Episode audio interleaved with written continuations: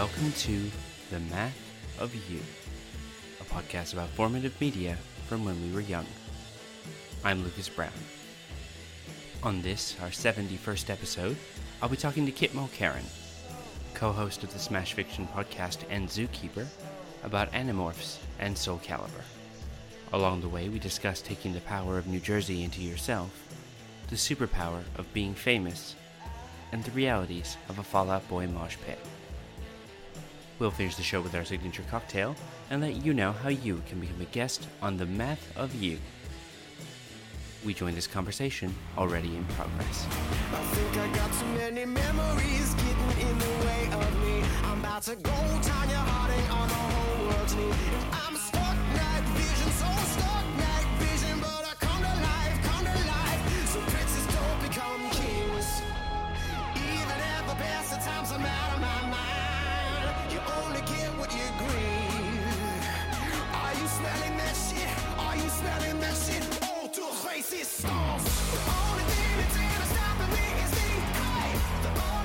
right, Kit. So, for those who may not know you, why don't you say who you are and what makes you a beautiful and unique snowflake? Oh God, it's happening to me. I've, I've seen it happen to so many before me and how they've fallen, but now I'm not ready. Okay, I wouldn't say it's unique, but a rare aspect of myself is that I am a first generation American. My parents are both immigrants who both came from two countries that are probably about as far away from each other as possible, and they met in Los Angeles and made me. So I think that's like my the first way that I identify as my my nice cultural confusion. Other than that, I am a podcaster and a zookeeper and someone with way too many hobbies. See, somehow I missed in all of our conversations that you're an actual zookeeper. It's kind of recent. I think I started actually getting paid for it in like September. I was just volunteering for like a year before that. That's awesome. So, what kind of park do you work at? Okay, so it's not actually like a zoo zoo. It is more of a science museum type place, but they do Oh, cool. have animals there, and I'm part of the terrestrial keepers. Awesome. I always think of like my gold standard for this kind of stuff is at Taronga Zoo here in Sydney. They have uh, owl shows where basically, if you are a very good keeper and you've been there long enough and you're trustworthy, you get to be the one to like raise your gauntlet and have like a barking owl fly to you and like Ah. alight upon your glove and terrify everyone between you and the person who set them loose. My current career goals is to work with birds of prey. I've worked with Oh, lots yes. of birds, but oh, birds of prey, not yet. Ah, okay. Now, now we're gonna get really specific. Right, are you a falcon person? Are you a vulture person? Eagle person? Where do you where do you fall on this? Oh, hmm. kind of like all of them. I currently work with a vulture. Oh, really? Yes, he's a turkey vulture. He's very, very, very skittish, though. He, he's not as cool as his uh, roommates, which are two roadrunners who just light up my life. They are such fantastic, sweet birds. I'm just picturing this turkey vulture as being the equivalent of like Spider Jerusalem on drugs and just being like, I don't trust any of you dog fuckers. basically. poor thing, he got a wing injury back when he was out Oh, in the no. wild. Yeah, but he got rehabilitated, but he couldn't be released because the wing, you know, his shoulder is damaged too badly. So he got sent to us and he's been with us for years, but he's never been comfortable around humans. If we move just a little too quick, he'll like launch himself into the air. So we try not to spook him. I've just looked at the turkey vulture to be sure, but wow, that's a fantastic wingspan. Sorry, this is heavily distracting. Yeah. I like looked yeah. them up to be like, I think I know what they look like. Oh yes, I do. And then there's like a, just this fantastic like backlit photo of a wingspan, and I'm just like, huh, I'm distracted because I can't remember if we talked about this on Twitter or not. But I recently got to see a California condor in captivity, which is about the only place you're going to see them. Yes. I mean, we talked in the pre-show about you know being wildlife kids, and I was always fascinated with condors and never thought I would get to see one. And I saw him, and he looked kind of like a coat that someone had left on a rack as he because he was just kind of sleeping. And I'm like, oh my god, Oh, they're so good. you know, just looking at this thing. And then out of nowhere, he sort of flicked his wings and coasted from where he was across to the other side of the of enclosure to where he could get a drink. And in that moment, like full wingspan for a second, and I snapped a, an extremely blurry picture, but like it's like a moment I will like, keep with me for a long time. Oh yeah, they are just stunning animals and a great example of how zoos help bring animals back from the brink of extinction. There you go. There's your turkey vulture, by the way. Ah, yes, yes, that's that's him. I was gonna say you can see why that picture distracted me. I think I actually have that exact photo saved onto my computer. Oh, that's nice. I really, I just really love their wings. I think vultures have one of my like favorite wing types of all birds. They just have a good wing shape. I don't know how to explain it. Also, they're one of the cuter vultures because they actually have feathers on their neck, so they just have a cute Okay. little bald head. Because I saw in the picture, their head looks black as far as I can see, or does it have that reddish tone like a lot of vultures do? Oh, it's a, it's like a pinkish skin as far Oh, as as far as my guy goes. there there might be some variation. Maybe just been a dirty one in the well. It could be. You just happened to hit on just like the Louise Guzman of vultures in that picture. See, now I'm just distracted. We're just going to talk about animals for a while. Okay. Oh wait, I, I don't even think I answered the question. No, you were gonna. Um, you're meant to plug your stuff. Go plug your stuff. oh, you asked me if what type of bird of prey I love the most. Oh right? yes, yes, that was where I was going. Oh, I don't know. I've always loved hawks, especially red-tailed hawks, but that's because of animorphs. Mm-hmm. Which we'll get to. Yes. I mean, if that's not a segue, I don't know what is, but I'll let you lead.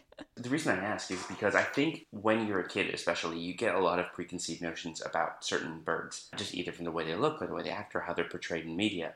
I remember a big formative thing for me was reading The Sword and the Stone, and there's a whole scene set in like a falconry. Uh, what's the word? Shit. The word for where you keep falcons. Fuck, it's the only that's driving nuts. I mean, you could have said falcon. No, not falconry. The shed where they have the falcon. I'm sure there's a word for it, and there are medieval scholars who listen to this who are pounding their computer right now. it's the falcon shed, totally. There you go. Where Hobbs Ark lives. Don't bother adding us. It's the falcon shed. where they talk about you know they have a kestrel and they have a gyrfalcon and they have a goshawk and they have a peregrine and all these others and the idea of the medieval views of these things that you know your kestrel is your priest and your peregrine is your queenly duchess type like all of these personality and it led me to like read into actual falconry when i was a kid and realize just how temperamental some of those little bastards are Yeah, dude. also, if you haven't already, I recommend listeners and Kit go and listen to or read H's for Hawk by Helen Macdonald. It's fantastic. H is for hawk. Yeah, it's a woman who basically decides to raise a goshawk after her father dies, and it's part of how she like comes to terms with. Uh, it's a true story that comes to terms with the death of her father, as well as doing research on T. H. White, who wrote The Once and Future King and The Sword and the Stone and stuff. And it's like parallel stories of her research into White and to her training this goshawk. who I think she names Mabel because it's a very particular thing. If you name your hawk like a fancy name, again like Duchess, she will get a big head. So you have to name her something silly. That's adorable. Oh gosh, what silly name would you give a hawk? I don't know. I think Bob, like straight off. Like I don't know why. Whenever I need to come up with a name, not just Bob, but a particular like Dan Aykroyd accented. Uh, hey Bob, I think I'd go with Schmooples. Schmooples, Schmooples. Schmooples, kill to the hunt. See, it's perfect. It is, totally works. I was confirmed in my use of Bob for something by Titan AE, where, if you remember, uh, Matt Damon's character names an entire planet Bob. Oh my god, it's been so long since I saw that movie. It's, oh thing, it's such a good movie. It's super dated. is. but I, I saw it good- so many times when I was like I think in high school. For some reason, my teachers kept playing that one, but It it was- so it- good. That was the first soundtrack album to woo me away from piracy because I was in my first year of university in the dorms and I had no money. And Napster had just become a thing. So I would pirate all my music. Then I like watched that and I really loved the soundtrack with like Electricity and Lit and God knows what else. Then it was like, okay, I, I can't find that anywhere online. I can find the Lit song. Everyone knows the Lit song. But I can't find the rest. So I had to go to HMV and buy it for $26 and I was like so hurt. Ooh, that's brutal. Brutal, but I wanted it so bad. I need to hear that Cosmic Castaway song. worth then, worth. I mean, what's twenty six dollars in in the grander scheme of things? in 2000 money. oh yeah, ooh. I forget how how we go. How do we get up to Titan A? I can't remember. oh yes, calling a planet Bob because he's like spoiler alert for Titan AE. They make a new Earth at the end. Like he's sitting there with Drew Barrymore's purple-haired Asian character, which hmm. yeah, yep. That's my girl. and she's like, "It's your new planet. What are you gonna call it?" And he's like, "I think I'm gonna call it Bob." She's like, "You can't name a planet Bob." It's like, "Why not? It's my planet. Like you're the king of Bob." I really like the was it like the badass female alien Oh, that had the Yeah, crazy yeah. legs. With the big kangaroo legs, like she Yeah. was straight out of Tank Girl. Yeah, she- like that. That's a pretty interesting alien design, at least from Yeah. the the waist down. But man, voiced by uh, an incredibly angry Janeane Garofalo, who just sounded like, like again, I'm sure it was part of the character, but it sounded like every line. She's like, "Ah, God, I have to be here again. God, I hate you people." That's my type of female character. I, I found that that's my taste recently. What tough women who have no time for your shit? Yes, Dan and I have recently started watching Brooklyn Nine Nine, and I am in love. Rosa. Yes. uh, every time she's on screen, like my eyes are just fixed on her. My angry woman goals. Though I think I need to tone down my angry womanness, at least on Smash Fiction. Incorrect. I'm glad you think so. I think it's a little much when it's like being directed at you. I'm trying to be, trying to think of the hosts here, but I don't know. Some hosts get my ire on some matches.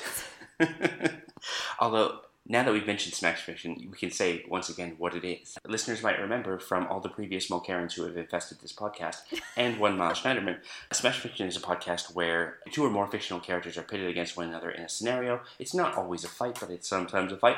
And It's better when it's not a fight. It's actually better, yeah, 100%. We love our goofy shit. And I gotta say, I have never picked an outcome, and I have never been happy with an outcome. Oh, really? I'm sorry. Oh, you know, in the best possible way, where the judge will come down and make a ruling and go, I'm gonna have to go with this, and I will go, Mother, what? How could you? No! Every single time you've listened, it has not gone your way. Yeah, to the point of like, I even listened to the Dracula's one. While I had to concede that it was the logical choice, I didn't feel it was the right choice on the strength of the arguments. I don't know, man. I'm the judge on that one, so I'm gonna have to say you're wrong. Completely fine and valid choice. And again, I said it on Miles's episode, I said it on Dan's episode, and I'm going to say it to you. I want to get an episode where I can get Jeff and Jane Blue from Undercover Blues, 1993's spy comedy, versus Mr. and Mrs. Smith, because I want to watch the Blues family destroy Brad Pitt and Angelina Jolie. We gotta make that happen. Well, we gotta Yeah, have you back in general. yeah, yeah, although my day job makes it extremely difficult.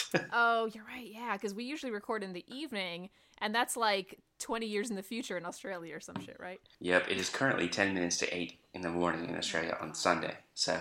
Yeah, it is 1 o'clock p.m. in California. So, Kit, whereabouts did you grow up? I grew up just in Los Angeles, specifically around Hollywood. I lived there for, I want to say, 19 years until I moved to New Mexico to be with Dan, who was only my boyfriend at the time, so that was kind of a risky move. But hey, it worked out. Consigning yourself to a life of prog rock and Transformers tapes. You know, he introduced me to a lot of geek media that I like the quintessential geek media. Like I hadn't mm-hmm. seen the original Star Wars yet. I hadn't seen Back to the Future or oh, Indiana oh wait, Jones. so it was that kind of relationship. Okay. Yeah. okay. yeah, I was into my own corner of geek stuff, mainly like anime and such. He was the much more standard geek pop culture. the basic bitch of the relationship. I didn't say it, Dan. This time I didn't say it. That's right, you heard it here first. Carnegie Hall alumnus Dan Mulkerin, thou art a basic bitch. Oh man. but anyway, you were talking about growing up in California. Well, after New Mexico, we moved to New Jersey for a while because Dan was going to school in New York. I think that's where I got my feistiness from, New Jersey. I was quite the shy pushover before then. So was this feistiness gained through taking on the powers of New Jersey unto yourself, or was this to fight against New Jersey? I think it was kind of an like an absorption, but probably a slight defense mechanism as well. The culture is very different from California. People just don't give a shit, and they ain't gonna pretend like they give a shit either. At least Californians pretend to care, but no, I, I'm glad I I, uh, I toughened up. But now I think I have to swing back in the other direction.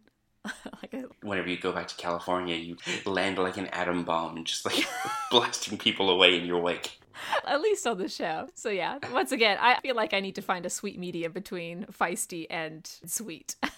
It's funny that you mentioned that because I recently had a bureaucratic nightmare in the Canadian consulate as I went to get my passport renewed. uh, And what I found is that because the consulates are always staffed by people from the home country, so there was a, a very nice, very polite uh, French Canadian woman who helped me out.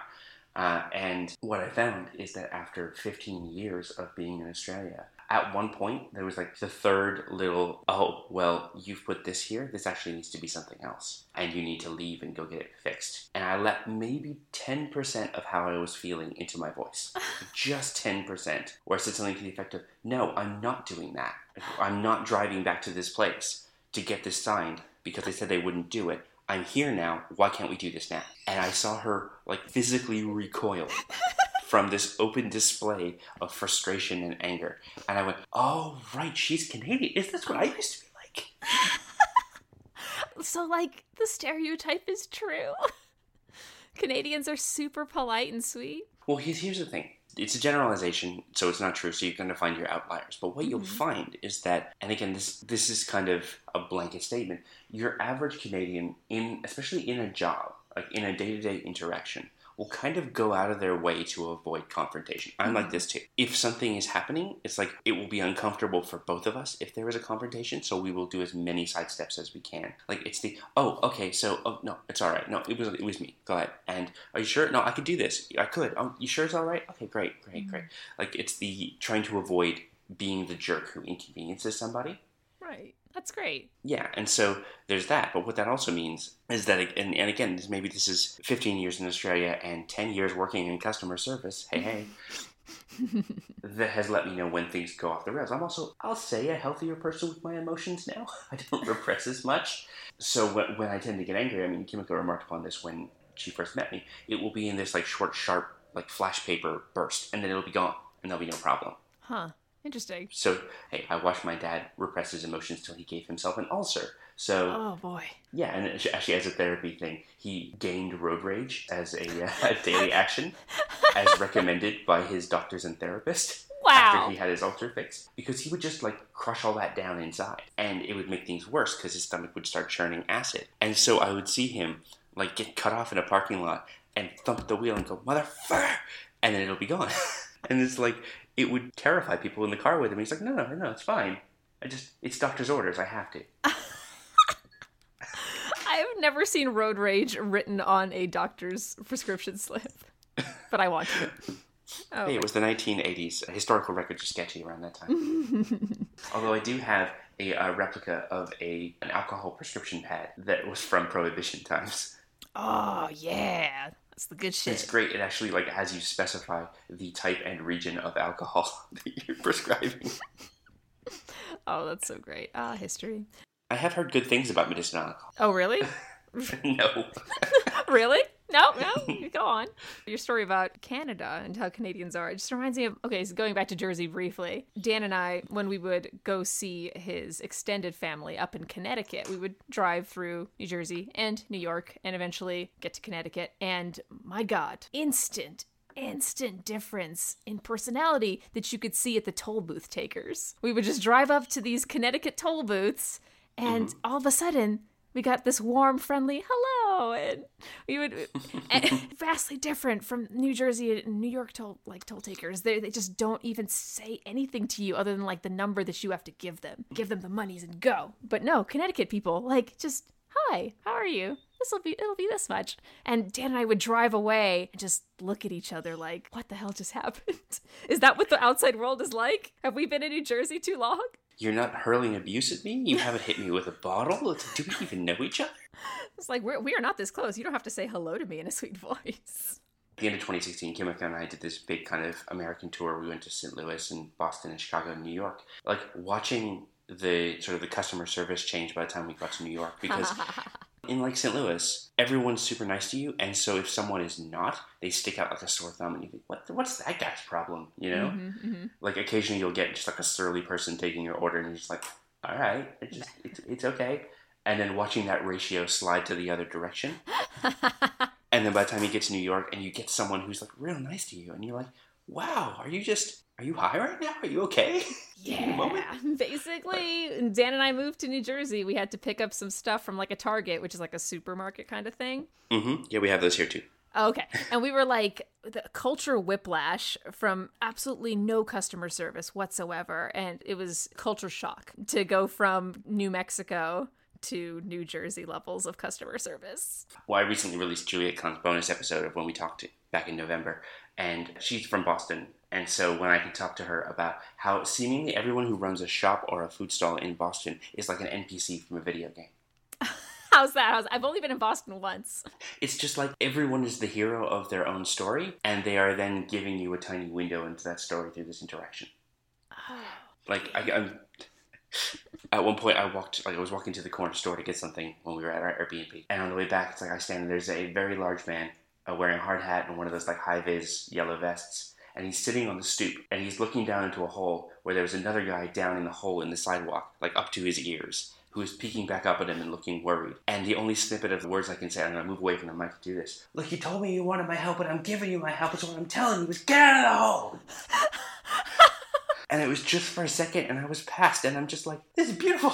This is oh, fantastic. Oh no! Walk back to them and press A. You have to hear the rest of this. See, you gotta go and find these washers. They're all over the place. Oh my god! And so I'd collect the washers and bring it back, and he would give me like a magical pipe that would bestow healing when I hit someone with it. My plus four adamant spanner. That's so great. My only experience with Boston is they don't believe pedestrians exist. If you're in your car, fuck pedestrians. So, So that's America. this is gonna be like the tangent show, I swear. is your fault, Kate Mulkerin. So, growing up in initially in California, what sort of kid were you? Oh, I was a very shy, I would say, I don't really know when I started being like what I would call a geeky kid. I loved art from I want to say like middle school. That's when I started like drawing. But at some point in high school, I think that's when I fell into the geek crowd. I think I met just the right people who had like they weren't the preppy kids that I that I, were always too good for me or whatever. They were just kind of the mm-hmm. the cool dudes who were playing like cards and they were like willing to teach other people how to play cards. And I by cards I mean Yu-Gi-Oh. That's what I got into. Magic was didn't come until later. Oh, see, I was about to say, wh- which card game were you playing? Big Two in the lunchroom? Were you playing euchre? But no, Yu-Gi-Oh. Go for it. Yeah, you know what? I think I probably was probably watching Yu-Gi-Oh first, and then I saw people playing the card game, and I asked about it. So that's how I got into that. I want to ask you, Lucas. Sure. In your high school experience, did the geek kids have like a place that they went during lunch to play various geek games? There was a couple actually, depending on because the thing is, I, I did move around a lot, and by the time I got to high school, I was kind of a floater, and I was in several different groups. Some kids would go to a certain stairwell. Some mm-hmm. kids would go to the yearbook office. Oh, very nice. Some had a particular corner of the lunchroom. There was like a landing at the top of the stairwell, the big stairwell that headed down to like the front of the school, where like there was like a Coke machine and there was a payphone because this was 1999 Yes. And there's sort of this area where it was kind of nothing. It was sort of a dead corner. There were no doors or anything, and they had kind of colonized that spot for themselves. Oh yeah, a vending machine. That's geek sustenance right there. In my high school, there was actually a teacher who was super cool and let the geeks hang out there during lunch. And that room had a TV. So Ooh. those geek boys would bring their consoles, whatever the current cool console was at the time, and like play a bunch of fighting games. And then that's also where the card playing geeks would hang out. It just wound up being the spot. And that's where I got into all kinds of fighting games. All right, so this was something that you wanted to talk about. So mm-hmm. you had Soul Calibur on your list. Yeah. One of the few games that, like, one of the few fighting games that relies on combos. If you're good at combos, you can be good at this game. That I found that I didn't have to memorize a bunch of combos to get good at this game. It just became intuitive. Yeah, like I, I still can't do Street Fighter combos, but there's oh, something that. about Soul Calibur combos that were intuitive Yes. in a way that the others weren't. That's what made me love that game. Also, it's just a beautiful game mm-hmm. with pretty good music. It was also the first, like, because my, my experience with Soul Calibur was that occasionally, if I like had a lunch hour where other people were doing other things and I had nothing to do, I would go over in. This is in usually in grade eleven or grade twelve. I would go across to the Fredericton Mall, which had an arcade still, and I would put in a quarter and I would play Soul Calibur. I would play as Kilik, and because Oh. if you go away B, which is that Phoenix thrust, the computer doesn't know how to counter that, and you can basically on one quarter work your way to the end of the game Wow. and it's the only game I've ever beaten in the arcade. yeah, and it was the first ever fighting game that I had seen where you fought with weapons, and also that all the weapons were different. Yeah. It wasn't just oh everyone has a sword and this is a sword fighting game. It's like you had oh Maxi had nunchucks and Kilik had a staff and Nightmare had whatever the fuck that is. like a the biggest broadsword ever. Yeah, and Siegfried had that thing that he shouldn't be able to carry that he nicked from Cloud. And so yeah, it was like it was all these interesting looking characters, and because again I was playing it in the arcade, I was getting no story, so I was just like looking at all these really intricate and interesting character designs that were so different from something like a Mortal Kombat or like a Street Fighter that I was used to playing. I never even thought about that, that they don't have weapons, except for Vega, who's a fucking cheater with his claws. yeah, you can knock it off. Oh, you're right. Okay, okay, cool. like, But, but yeah, it's like none of those other games. Like, and the thing is, I had for a while played Virtua Fighter to death on Sega Saturn because I loved that game because it, it seemed realistic as opposed to I'm not throwing fireballs, I'm not levitating to spin upside down. I'm you know picking a guy up in a Northern Light suplex and dropping him on his head. Like that to me always felt more. 'cause Also, it was so quick and it was 3D and you could do things like sidestep. So to get that chocolate with the peanut butter of the different designs and the weapons fighting was really just my jam for a while. Sorry, you were saying. oh, oh no, I was just like, I just love that you called it realistic, considering that Siegfried just swings his massive sword at people and they don't instantly die. Oh no, no, no, not Soul Calibur is not realistic. Virtual Fighter was realistic. Oh, okay, my bad. No, Soul Calibur is uh, a non-Euclidean nightmare when it comes to physics. that was a fun thing to argue. In Smash Fiction, we had our beautiful sword boys, and Siegfried was on there with like Cloud and Kenshin. And yeah, just there's something, it's really weird arguing fighting game characters on that show because mm-hmm. sometimes they, they seem like they're much weaker than other like anime or other media characters. And, and then at other times like look at the amount of times they're being hit with a bladed weapon and they're fine. Actually, yeah, come to think of it, because this is something I noticed with the recent Injustice games that came out, where it was crossovers right. with sort of superhero characters, and also DC versus Mortal Kombat. You always have to have a story reason why your all-powerful DC super gods don't just make mincemeat out of someone like, you know, Liu Kang, who's a guy who can kick really well. yes It's like, why is Superman not reducing this person to a red mist? Well, I never got why like characters like Johnny Cage could stand up to the rest of the Mortal Kombat bunch. Well, because he's famous, and fame is a superpower. It's those fucking sunglasses. Five hundred dollars sunglasses, asshole.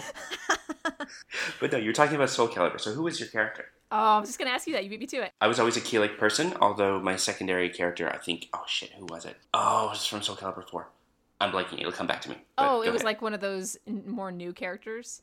Yeah, there was one in particular. But anyway, I'm gonna look it up. You tell me about your character. Okay. Oh yeah, Taki was my girl. I just Uh-huh. well, I was already really into Japanese things, and so she was like a shinobi. She was a ninja, kunoichi, if you will. I love characters that are really fast. Those are always the ones that I'm drawn to in fighting games. And Mm-hmm. she also had a really like good like leg span, so she could like Mm-hmm. kick the shit out of people if they were a little too far for her blades. I think with fast characters, I'm gonna try and find a way to say this that makes it sound nicer than I'm, I'm sure it is in my head. Just be savage. I could take it. Something about fast characters that makes you feel powerful and in control. Like when, Yeah. like I, I remember this from playing Pai in Virtual Fighter, or sometimes when you- you're playing some of the Street Fighter characters. When you're a quick character and you start to hit someone and you really like, you know, start mashing those buttons, they just blow through that person and there's no time for them to counterattack or anything. And you're just like, boom, boom, boom, boom, boom, done. Yep, yep. In Super Smash Brothers, Sheik Mm-hmm. was my girl because of that. Ah, there you go. Yeah. I- In fact, I developed a move that I was kind of my like signature in a way. I loved to juggle people. If someone was in the air above me, I would do her little jumping like like feet first at the person above her move where it just like just keeps shooting them back into the air so they just keep falling forever and getting shot up into the air. Oh, it was so frustrating and I would I'd love when I would eventually make them go away Team Rocket style. they are blasting off again. Mm-hmm. Talking about those character types, I mean, oftentimes, like, you'd think that a big, strong character would have that kind of thing for a new player to be like, oh, I'm just gonna blast this fucker across the stream this big dude. But they're often much slower, and so you have to learn that they have to take a few hits and how to, like, really set up their big moves. Like, no one picks Zangief as their first Street Fighter character. No, no. I mean, oh, eh, I mean, eh, maybe maybe someone really loves the burly Russian dudes. He's Russian, right? He's extremely Russian. He's so Russian. He technically Russia is Zangief rather than Zangief being Russian. I mean, he fights bears for fun. Oh man, I'm part Zangief then. Cool. Remind me later to send you a picture of this place in Bondi, which is a, a Russian deli that is just referred to as the Ruski Deli, and they have a big sign outside that, that will say, "I will sell you a fish as big as this." It's like a propaganda poster with a, gi- a man holding a giant fish over his head, one in each hand. And I used to walk by it and go, one of these days I'm going to go in. And I went in, and everyone was really nice, and I got some amazing coleslaw to take home. Coleslaw. Do they have uh, piroshki? Oh, you bet. Yeah. if you ever go to Seattle, there's a really amazing place called Piroshki Piroshki, and you. so and- wait, wait, what do they make? Um, I'm gonna let you figure that out once you go in. you will be drawn into that place like a cartoon hobo smelling pie. Because those fucking piroshki. Oh, God. There was a short-lived place in a new town where I used to live that was a Russian bakery, and they would do like honey cakes and all the other things I couldn't pronounce, and it was fantastic. But then no one went there because they were put off by the Russian bakery name out front because no one quite knew what it was. But they would do things like they would do savory crepes, and they would do these lovely little things that were great when you were hungover. And so yes, I miss them terribly. I wonder if that's a Russian thing. After all the, after all the vodka. Just maybe that's why it works out. Kit, we were talking about Soul Calibur. Why are we talking about Russian food? We're very bad at staying on top. we really are. oh, okay, Soul Calibur. the Russian people on that, I don't know. So you played as Taki. I played as Taki. Also, she was super hot. but, Yeah. But besides that, to like that Soul Calibur level of ridiculousness in later games. ah, yeah, you know what? I did not like the boob pockets of her outfit. The bounce physics in this game. It just didn't make sense. Why? Why is each boob like perfectly wrapped around, like wrapped up by the outfit? It's not how outfits work. Anyway, I also really liked Talim. Talim is a lot of fun. She's so adorable, and yeah, her weapons are really cool. Tonfa, I think. Another of those characters that, when played right, can be absolutely vicious, but in a completely different way than Taki. Yes, Like yes. you would go to attack her, and she would just sort of not be there and be already hitting you. Yeah, and and she had this really strong like weird punch thing that she would simultaneously do splits in the air when she hit you with that punch. It was great. That's how strong the punch was. She just had to do the splits. yes, I did like Kilik as well, but I wasn't as good. I did hmm. not figure out that one move that you figured out. Now, Kilik is a, is a good starter character because from that one move, you can then start to like he has a couple of really good sidestep moves that again the computer falls for every time, and mm-hmm. so you can like experiment a few times, and then if you start to get beat, go back to that big move because what that big move will do is just oh again a way in beat. It's very simple. He will sort of crouch back and as if he's ducking a punch, and then like put his hand on the end of his staff. And then just completely pile drive it straight into their midsection, which Ah, immediately knocks them down. And with this weird kind of sound, which is very satisfying. Your ability to remember things. You and Dan have such an amazing memory. I, I got laughed at by uh, Ali Stock when I visited on her podcast, where we talked about the movie Hackers. The thing is, I hadn't seen Hackers in like five years, and we just started going through it scene by scene. And she's like, "Wait, how do you remember this?" I'm like, "I don't know." Is, I've never seen it. Is that the Hack the Planet movie? It is indeed the Hack the Planet movie, and it's terrible and amazing and wonderful. Oh man. The only reason I know about that is because Sombra makes a Hack the Planet reference, Sombra from Overwatch. so I feel like I guess I should see that movie. Would you recommend seeing that movie? Oh yeah, it's it's deeply fun, and it is an incredible period piece at the moment because it was set in 1994 with up to the date internet references. Ah, yes. Okay, I need to see it. Yes, you do. also features a very young Matthew Lillard. Matthew Lillarding up a storm. What else has he been in? He was Shaggy from Scooby Doo. Oh shit. Okay. He was Stu from Scream, one of the killers. He was oh god, he, he's in the, that horrible Wing Commander movie, which I also know a lot about and really shouldn't. I know so much about that fucking Wing Commander movie. Whenever I, I listen to your show, I'm just blown away. I was like, gosh, they like Lucas knows everything that the hosts, that like his guests are talking about. yeah, I don't research. It's it's a curse. However, one thing that I do only have passing references of is I only know Animorphs from like maybe five episodes of the TV series. I know Oh. Tobias is a hawk. They can turn into stuff. Ax shows up later and is like a centauri dude. Mm-hmm. The bad guy is Visser 3, and that's about all I know.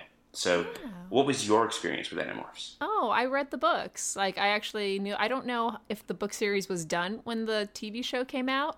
I Um, think it was in, in progress.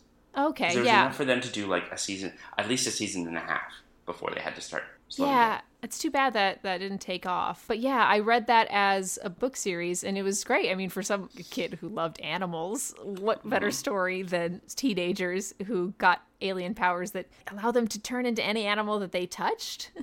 ah, the best, and and save the planet at the same time. Yeah, I mean, what would you like to know about Animorphs, Lucas?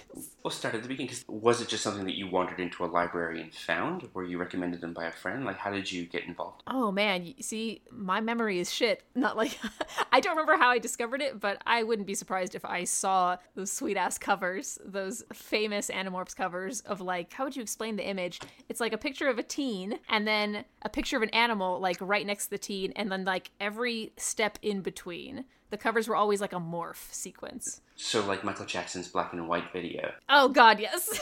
but with an animal and with all the weird in between parts that I'm sure certain aspects of the fandom really fixated on. yeah, yeah. There's a subreddit for that.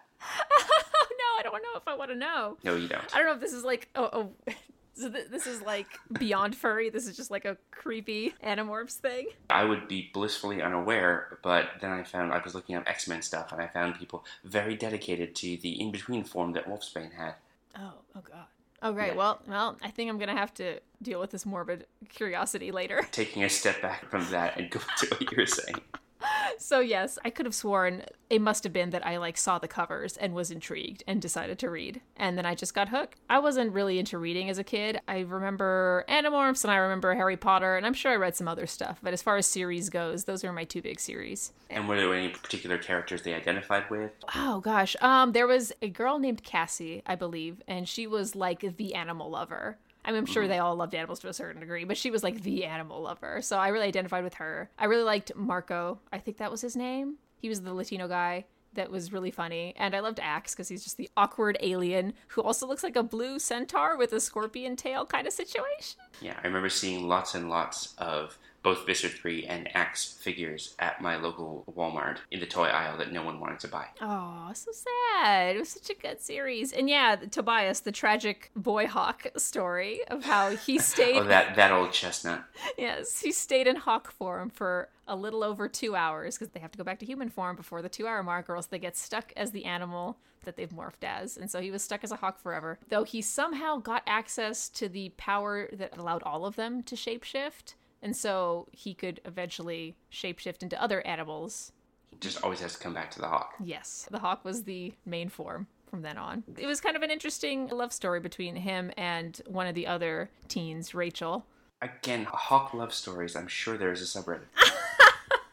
hashtag transformation, hashtag polymorph, hashtag whatever else. I'm sorry I keep bringing it back to that, but it really just walks straight into it. no worries. I mean, I feel like we're probably at the age where we it'll it would be a little too hard to read. Other that I would, other than that, I would I would totally recommend that you read it. So if Lucas from the past could go back and read it, that'd be great. Lucas from the past was one of those voracious readers. Like I would get two or three books out of the library, and I remember those Animorphs books were pretty skinny, so I probably could have knocked through a bunch of them. Like I used to do Goosebumps books standing at the library shelf. Oh wow. But of course, with Goosebumps, you can jump around and just go to the scare at the end of each chapter and then see how mm-hmm. that scare was then immediately neutered as you turn the page. So, yeah, I think it would have done okay. So, there was another series that you mentioned, Animorphs and blah. There was something else. Oh, Animorphs and oh Harry Potter. Harry Oh, Potter Harry was Potter, my of course. Yeah, Harry Potter was everyone's jam, or it should have been. I was one of the people who I was slightly too. I think it was in like I was in grade twelve when Harry Potter and the Goblet of Fire came out, and I had never heard of it. I just saw an article in the newspaper saying that oh, it's this really popular book and it's coming out here. I'm like, oh, I've never heard of this thing. So I'm always interested for people who are a bit younger than me who had these texts as extremely formative stuff when they were, for example, the age of Harry and his friends during those books. So did that, does that fit you in that kind of category? I do not remember how old I was when I started reading it because I don't remember anything. I'm sensing a theme. But I do remember I was a kid of some kind and I didn't want to read it. And my mom, she, you know, she was hearing about all the hype and she wanted to get me to read more. She basically made me read this first book and I did wind up getting hooked on it. So I'm actually grateful that she made me do that. So for once, homework given to you by your mom is saying you must read this. Yes. Like, actually did work out for the positive. Yes, yes. One of the few times, like, my, uh, I'm not gonna. Let, I was about to get into toxic parent stuff, but let's not go there. But yes, I, I'm glad she did that. Oh, good. So I'm picturing you as this kid who was very into anime and it was very into Animorphs, which sounds the same but it's different. So I want to know when did Fall Out Boy crash into the picture? When Sugar Were Going Down hit the radio, I, I think I was a senior in high school when Fall Out Boy blew up because of that single. And yeah, they've that fucking band. Oh, by the way, super happy to hear that Chris Sims likes Fall Out Boy, if, if I remember that correctly. I think, it, yeah, because Aiden, his partner, his wife now, it's like massive uh, Fall Out Boy fan, there had to be negotiation as to which songs would go on the wedding playlist. See, she's all right by me. Fall Out Boy was one of those bands that I loved them, but I was always like kind of afraid to tell people that I loved them because for some reason I was surrounded by people who hated that band. Really? Yes, I know they're really popular, so I didn't get why like my friend groups were always just like so anti Fall Out Boy. Maybe that's starting with like I feel like I got more of that once I moved to New Mexico and on. Dan's cliques were much more into like prog rock and like really, really talented metal stuff, and Fall Out Boy was just such trash for them. And Claire too would give me a really hard time. I put you on blast, Claire. Give me a really hard time for Love and Fall Out Boy. But I've gotten to that feisty stage where if someone wants to give me shit about it, they can fucking fight me. They can come get these hands. Yeah. Oh yeah. Oh, they're gonna catch him whether they're ready or not. This is like, I will. I will. I'm not afraid to say that I love Fall Out Boy anymore. And their lyrics have always worked for whatever stage of my life I've been in. They started out super emo when I was a teenager, so perfect. And they've changed so much. Their newest album just dropped. And there's still like a great mixture of happy sounding songs, but with kind of darker lyrics too. But they also have some happy lyrics with like a slightly darker edge. And I don't know, I, I really like the songs where life is like love and life isn't all happy, happy, happy all the time. It's funny that you mentioned Fall Out Boy, but it's like I feel like I've heard this a lot about My Chemical Romance uh, ahead of Fall Out Boy. My second favorite band. And I feel like Fall Out Boy is sort of that Ryu and Ken. Coming back to that fighting game analogy, where it's like people will often like both, but one will be kind of this is my one. So for you, that was Fall Out Boy. Yes, though I was super into MCR as well. I mm-hmm. still am into them, but they stopped making music. So Gerard Way makes comics now. They're real good. he does. If I, I wish I had more time to read comics or read in general, honestly. But I, I really want to read his stuff. He sounds amazing. I'm glad he got to go back to doing what he originally loved. He quit comics for a while to start a band after 9/11, I believe. Wait, didn't he already have a band? So he was his original life goal was to go into comic stuff and then 9/11 happened and he felt like he wanted to do something more with his life. And I'm not sure how that wound up being making a really popular kind of dark band, but that's how he got into MCR for a while and then eventually got tired of the whole scene and decided to go back into comics and I feel like MCR probably really helped him take off his comic career because by then he was famous and that was an easy in, right? Yeah, and, and what often happens with you know you, you'll see famous comics creators who are fans, and they will be like, "I'll step in and I'll write the story." There are only two ways that can go. There is the I'm sorry, I love you, dude, but the CM Punk run on Drax, which is really not good, or occasionally. Once in a while, you get someone who really gets it. And I think the first time I read Umbrella Academy, I was mm. doing it like sort of on a lark, just to be like, all right, let's see what he has to say. And going, mm-hmm. oh my god, Gerard Way understands. Yeah. He knows so much about comics and understands the trappings of the genre and how to subvert that and also like had partnered himself with some really excellent artists and just turned out this fantastic little book that also had a sequel that had these weird time travel twisty things and then you find out that he really loved Grant Morrison comics and you go oh yes that makes total sense and now Gerard Way is writing freaking Doom Patrol Yeah, dude. I really do want to read his stuff. I'm so happy for him. As someone who's been his fan for a long time. Yeah, it's just like one of those things where every once in a while you hear about this kind of story where it's like, I want to do this thing. I now have enough, for lack of a better word, you know, enough money and privilege that I can say I want to do this thing and have that thing turn out well. It's occasionally just like a nice thing to witness. Yeah. Good for you, Gerard Way. You did it. You made it twice. You made it and then you made it again, while also not completely leaving the other thing, but also, yeah. I want a reunion tour.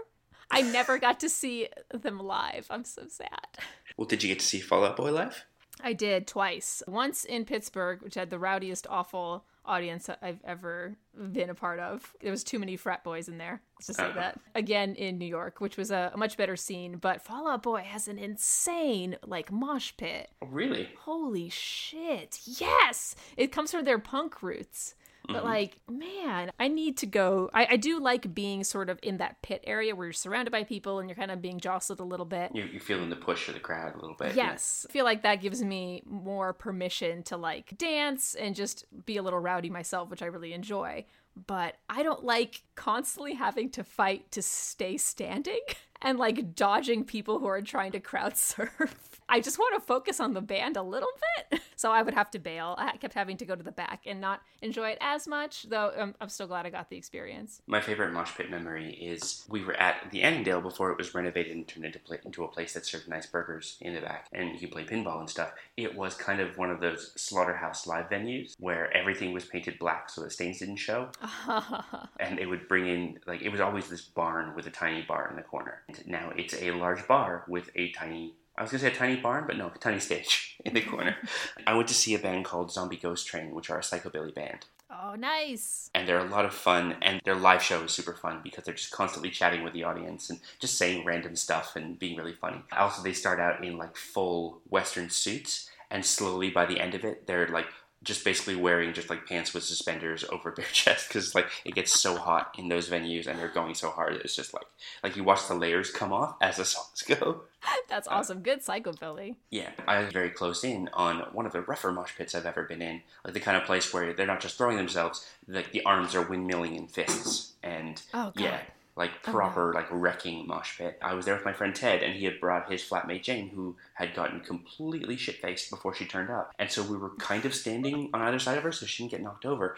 And she lost her footing and fell in. Oh, and I got to watch this mosh pit entirely stop. And as one of these like giant punk dudes like reaches down and like picks her up and kind of stands her on her feet and sends her on her way, and then immediately smashes into the guy next to him with his shoulder.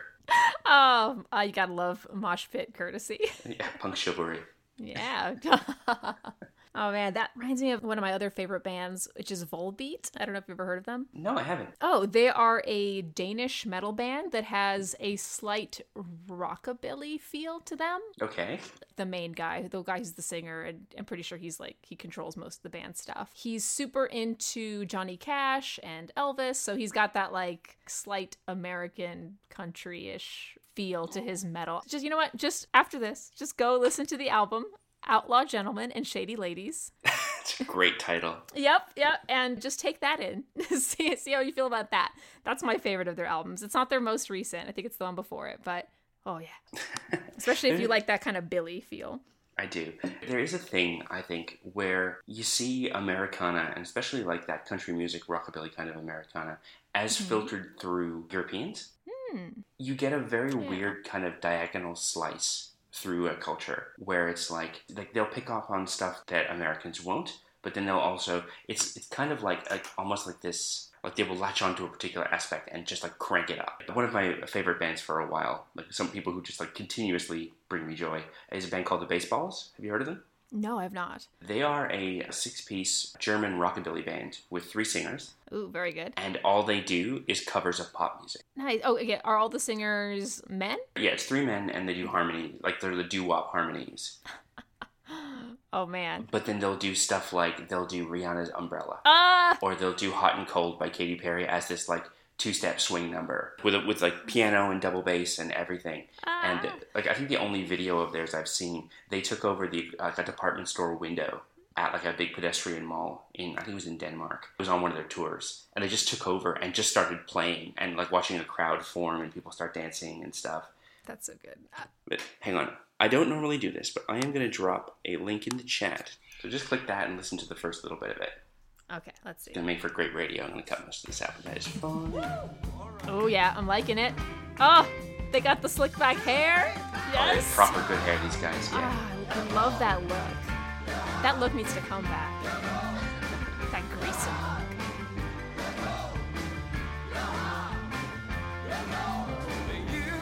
Oh, they're so good. Oh my god, this song.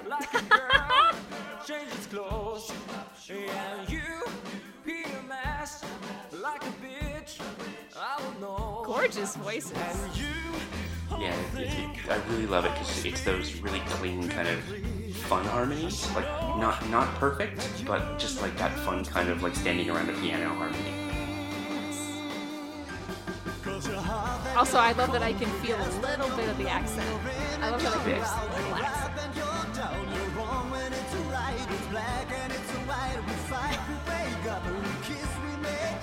Great sound. Oh my gosh, the baseballs. I'm gonna fucking look them up.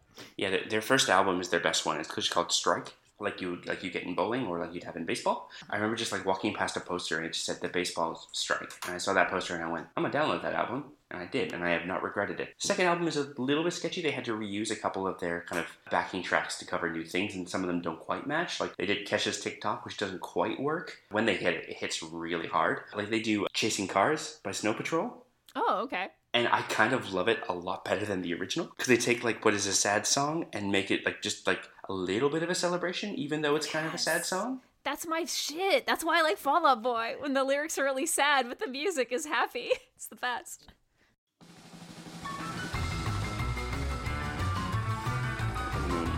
Straight to video.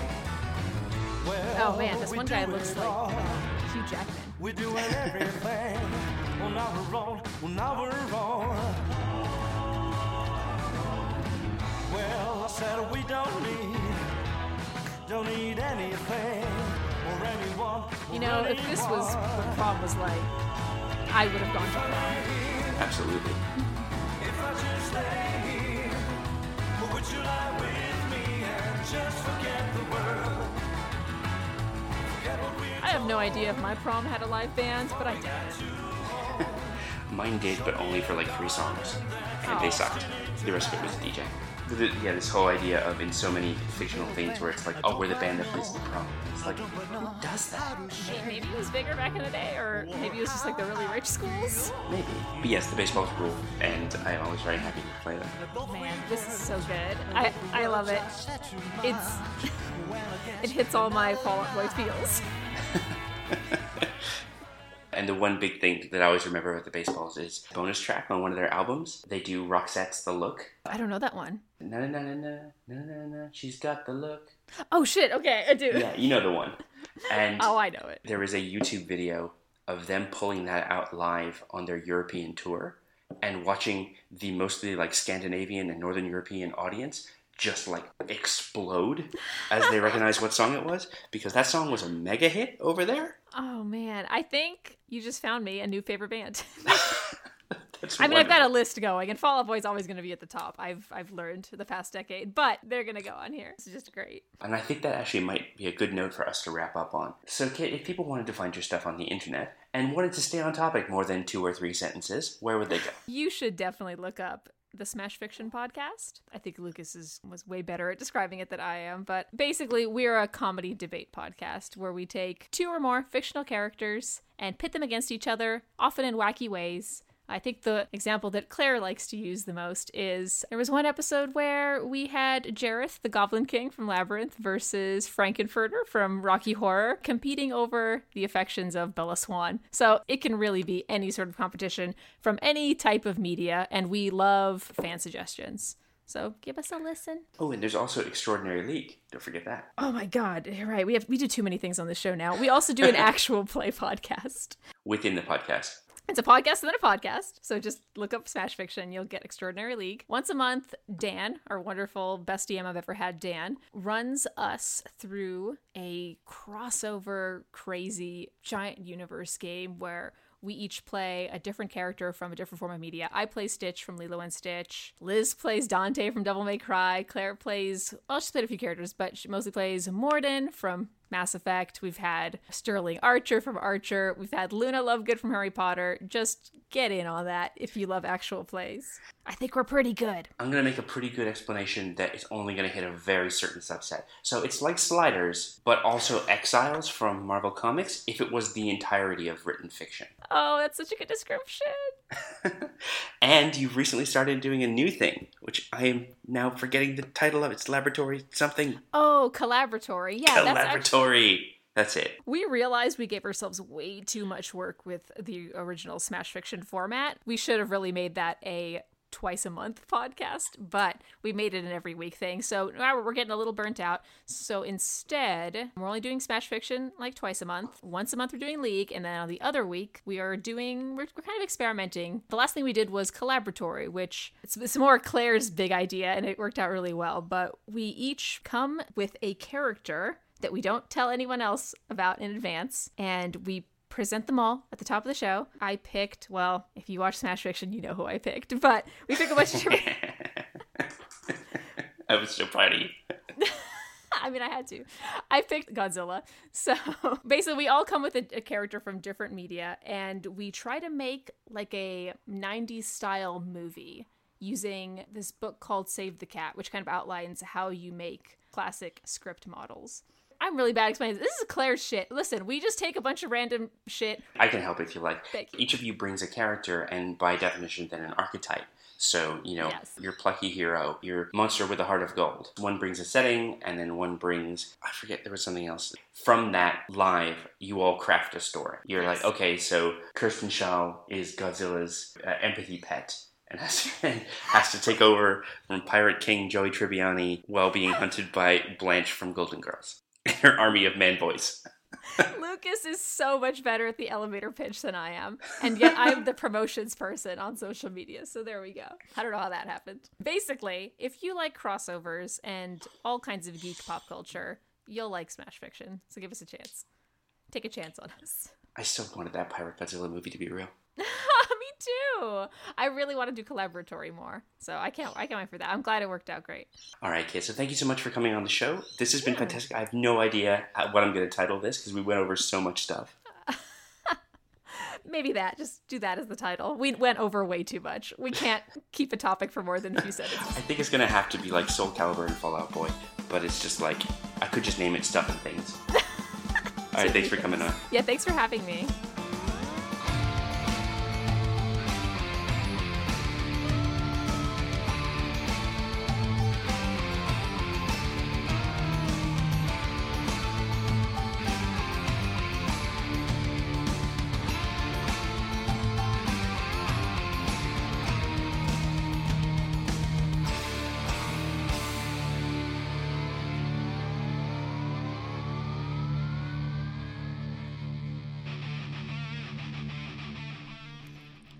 Thank you very much to Kit Mulkerin for her time. For Kit's cocktail, she had very specific instructions. And I quote, I'm one of those people who hates the taste of alcohol but doesn't mind getting tipsy once in a while. If it's covered up well, tequila gets me tipsy land very quickly, so margaritas are a frequent go to. I also love drinks rimmed with salt or sugar. Some of the alcohols I tend to enjoy more for flavor instead of time to tipsy are rums and creamy stuff like Bailey's. Mmm, cream. Besides creamy goodness, I love coconut flavored drinks. And yes, I do like pina coladas. I kinda hate vodka, I'm a bad Russian, and I really hate hard liquor. Like, if it's considered manly, I probably hate it. Like brandy, whiskey, scotch, etc. You get me. Don't worry, kid, I get you. And I've come up with a combination that's a bit of a Mai Tai, it's a bit of a margarita, it's a little bit of a pina colada, but it's all good. I call it the Cosmic Castaway. In a shaker full of ice, combine 2 ounces of tequila, half an ounce of lime juice, half an ounce of triple sec, a quarter ounce of simple syrup, and a quarter ounce of coconut syrup. Shake vigorously until the outside of the vessel frosts over, and then pour without straining into an old fashioned glass. Garnish with a lime wedge and any fruit you might have laying around. If you want to get really fancy, you can rim the edge of the glass in lime juice and dunk it into some sugar or salt. Behold this beverage, truly worthy of the King of Bob. Enjoy.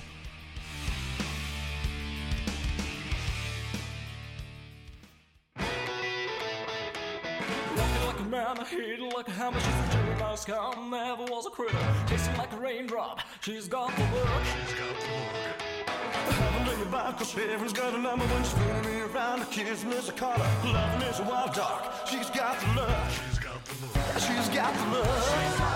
She's got the the look. She's got the look. What in the world can make a brighter girl turn blue? When everything I ever do, I do for you. And I go la la la la la. She's got the look.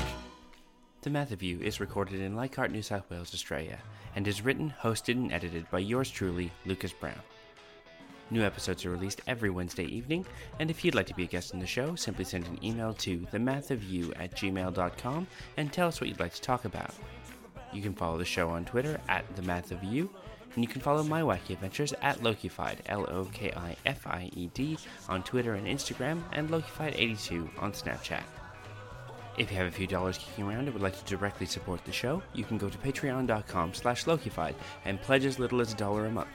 Or you can pledge as much as you want. I'm gonna keep banging this drum. You can pledge as much as you want. No one will stop you. Those who pledge get physical mail, cursive tweets, shoutouts on the show, and I would just really, really appreciate it. If you'd like to support non monetarily, you can go to Apple Podcasts or iTunes in the country of your choice and leave a five star rating or write a review. It helps people find the show, and if you write a review, I'll even read it out. Won't that be nice?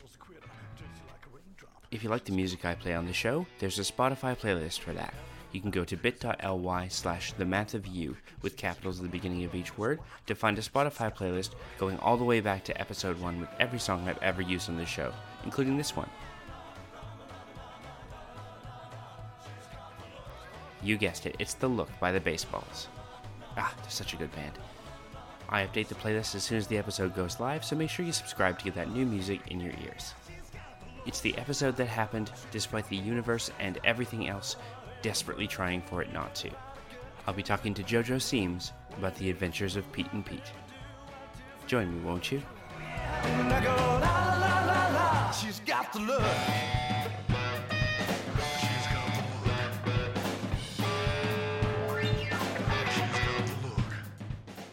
Oh. Well, I'm going to apologize right now in advance because my breakfast consisted of some kind of protein shake that I think is going to give me like the sloppiest mouth sounds. I've learned that uh, certain food, like, because we'll make something and it will have some kind of, it'll be like Greek food with like some yogurt sauce or something in it, or certain dressings. Like Kimiko has this great like Japanese dressing that she makes, which is like sesame and some other stuff. And but it, yeah, you're right, it gives you the proper terrible mouth sounds. I was just editing the last Smash Fiction and I'm like, oh my god, all those noises are coming from me. Oh. Like everyone, get off your mics. Wait, wait, I'm sorry. Oh, Dan swears up and down the green apples help keep that from happening. And now that I'm an editor, I'm going to test it. I'm going to find out for real. It's one of those things where it's like there's a podcast called Appointment Television, and on a whim, they were joking about podcast juice, which means that one of them has bourbon in a glass uh, with some ice and a straw, so there's no ice clinking. And I'm like, no, I can hear your ice clinking, Margaret. I know it's there. At the time, I'd only just started editing my own podcast, but I'm like, I can hear it, and it hurts my soul. So I designed them a drink that was long enough that it would last an entire podcast, had no ice because of how it prepare it, and has no lemon, only a touch of lime because lemon clogs up your throat as well. Interesting. As I learned from that Saved by the Bell episode where they make Zach drink lemon juice before he has to go and sing, and he just like speaks gibberish for the whole time. Oh, man. If it's on Saved by the Bell, it's gotta be true, right? Absolutely. That's like basically Wikipedia.